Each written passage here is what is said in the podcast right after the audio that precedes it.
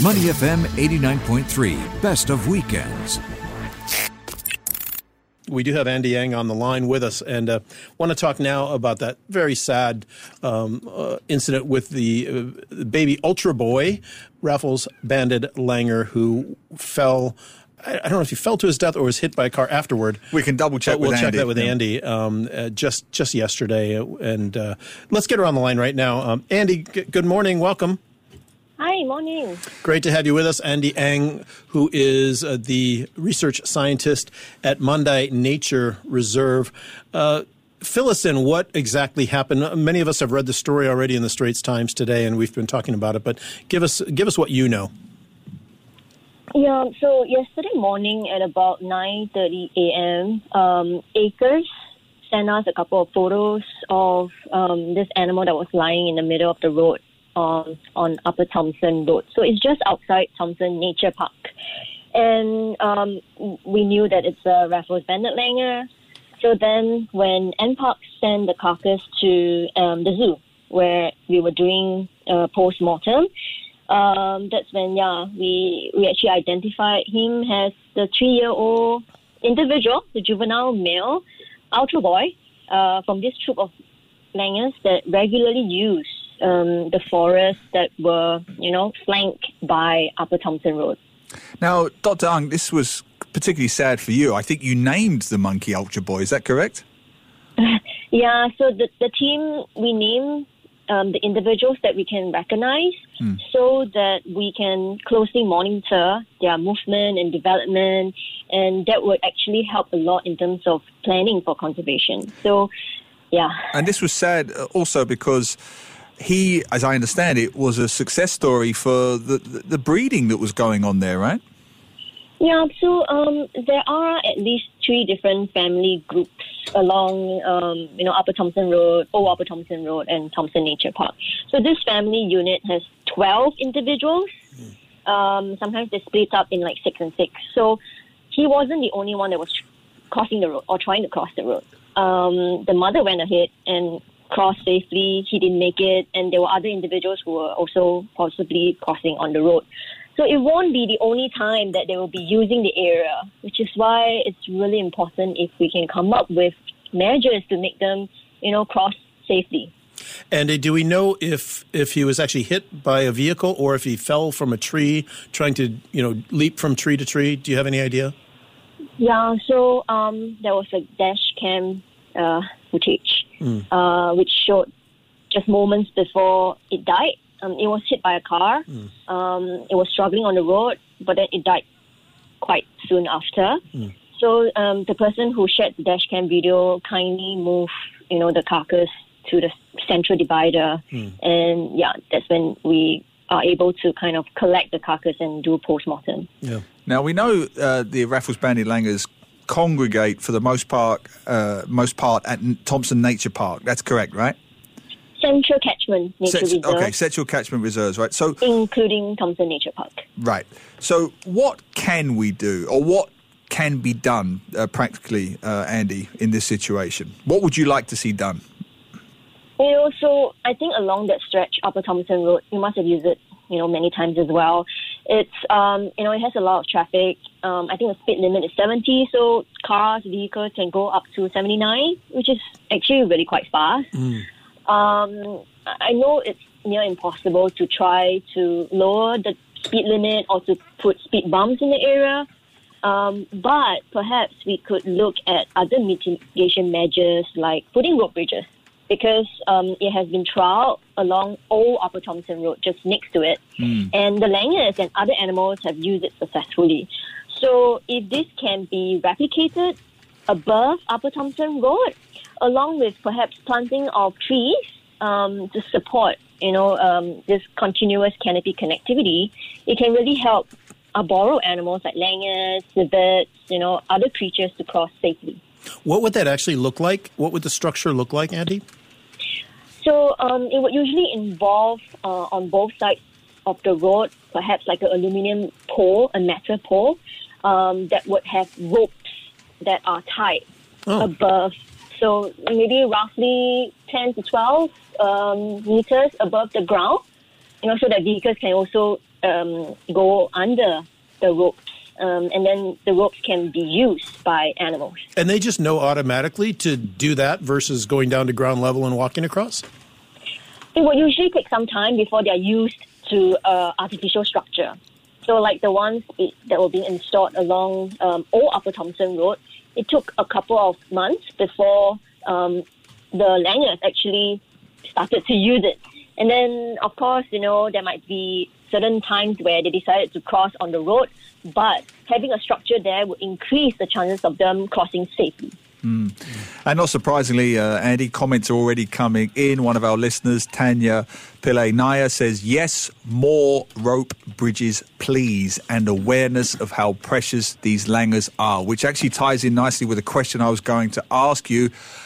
Unfortunately, people will say, ah, it's just a monkey. Even in the Straits Times piece, I noticed they're still having to differentiate between the Raffles banded langur and the long tailed macaque, which frankly, I find astonishing that we mm. still have to differentiate the two breeds. They look nothing alike. They're completely separate. You know, the Raffles banded Langur, you know, has that beautiful whitish black face and it's, mm. it's a different shape, it's a different size. So, for the benefit of, of our listeners, why are the Raffles banded langurs so precious and why is it not just a single monkey death? It's so important for that particular breed. Yeah, so this species is especially, I would say, um, special because it was a new species that was described from Singapore. So mm. it's based um, on specimens that were from Singapore. Um, it was described 200 years ago and was noted by Raffles that, you know, it's likely a new species. Obviously, he didn't discover the species, but mm. he was the first one to note that this is a potentially new species. And in terms of where this species can be found, it's only in Singapore and a small area in peninsular Malaysia. So just the states of Johor and a small area in Pahang. Nowhere else in the world. Um, we are talking about a global population size of perhaps 350 with 68 in Singapore. So it's a very small population uh, that remain in Singapore within Central Catchment Nature Reserve. Um, and, you know, this monkey, just like other, other species of animals as well, like mammals, they really contribute to the ecosystem in terms of seed dispersal or even seed predation. So it maintains the balance in our forest, in our ecosystem.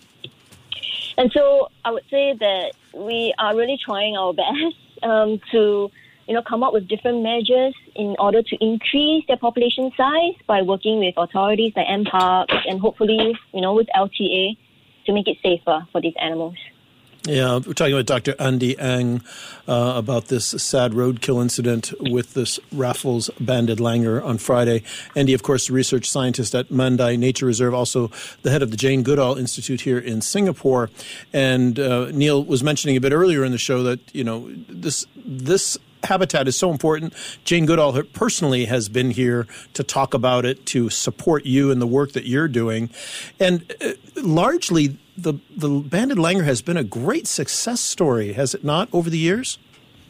Um, yeah, actually, I, am very glad that it has been going very well um, since the project kind of started, uh, like the long term project started in 2016. So it's a collaboration with different stakeholders, authorities, the NGOs, and citizen scientists. I mean, five um, years, that's, that's a very short amount of time when you're talking about working with species of animals. Yeah, yeah, but you know, because it's a team effort, we have so many people on the ground, um, you know, who will report sightings to us whenever they see the langurs. So it really helps us in terms of monitoring the numbers, where they are, the threats that they face, and what we can do. And I've got to say this, I just played devil's advocate. I don't agree with this, obviously, but we've mentioned on the show before, I go cycling up by Sungai Serangoon near Coney Island. A lot of long-tailed macaques there now because of the development that's taking place in Punggol. They're being pushed out to the fringes of the forest. And Andy, I have spoken to people there, I'm sure Glenn has as well, and you have, that say, A, the monkeys are a pest. B, they just want to disturb us all the time. C, they scare our children. And D, we can't use, the, you know, the list goes on. Climb into their homes. D, we can't use the place in peace. And this is the key one I've heard people say this, Andy. I'll, we'll be much happier when they've gone. What would you say to people who, you know, still harbour those views? Um, the thing is, I, guess people have certain types of, um, you know, different experiences when they encounter the animals. So I may have a very positive encounter with the animal, which would bring me positive emotions. But these people that are talking about, they could have had, you know, bad experience with them, the monkeys, which is why it, they don't like the monkeys. So, you know, I, for us, a lot of um, the work that we do, it's in terms of raising awareness and mm. nature education outreach, because we definitely can't change what they have experienced, but we can share with them some of the ways that they can, you know, do so that the future experiences can be a positive one. Mm. So there are simple things like um, do not bring plastic bags to nature reserves or, you know, where there mm. are monkeys or other animals around so that, you know, they won't approach you. Because honestly, um, monkeys, other animals are not interested in humans unless there's food. Correct. So, you know, simple actions like keeping food away or keeping a distance from the animal can help to bring about positive or even neutral, you know, neutral experience. And then when you actually have the time to watch the animals peacefully, you would really understand that, you know, they, they are not a nuisance. They're not aggressive. Mm. Um, so there are things that we can do to make living in harmony with our wild neighbors, a, you know, a success story. Andy, what's your next move? You know, Monday morning, first thing when you're able to get in touch with government or whomever you need to get in touch with, um, what is what is your let's say this week project to either to help the banded langurs in some way? To, is it to install these uh, climbing ropes for them? W- what is your next effort, and how can the public support you?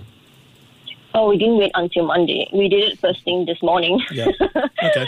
After we will come you know, from yesterday's event. But anyway, um, we were very thankful for NParks for trying to initiate a conversation with LTA and URA um, so that we can really come together for a meeting to come up with ways to make it safer for animals to cross. So where are the locations along Upper Thomson Road that's feasible to put rope bridges? Where can we plant more trees?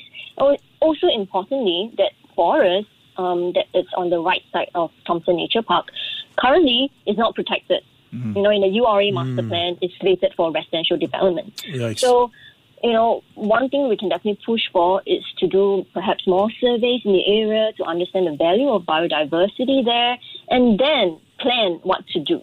So yeah. I, think starting that conversation is very important as a first step. And um, yeah, we're just very thankful that we could have the opportunity to do that. Andy, thank you so much for being with us today. We're so sorry to hear about uh, the death of, of one of those wonderful animals that you've been and so many people have been working to uh, mm. reinsert into our into our uh, biosphere here. Uh, thanks for being with us today. Thank you so much. To listen to more great interviews, download our podcasts at moneyfm893.sg or download our audio app. That's A W E D I O. Available on Google Play or the App Store.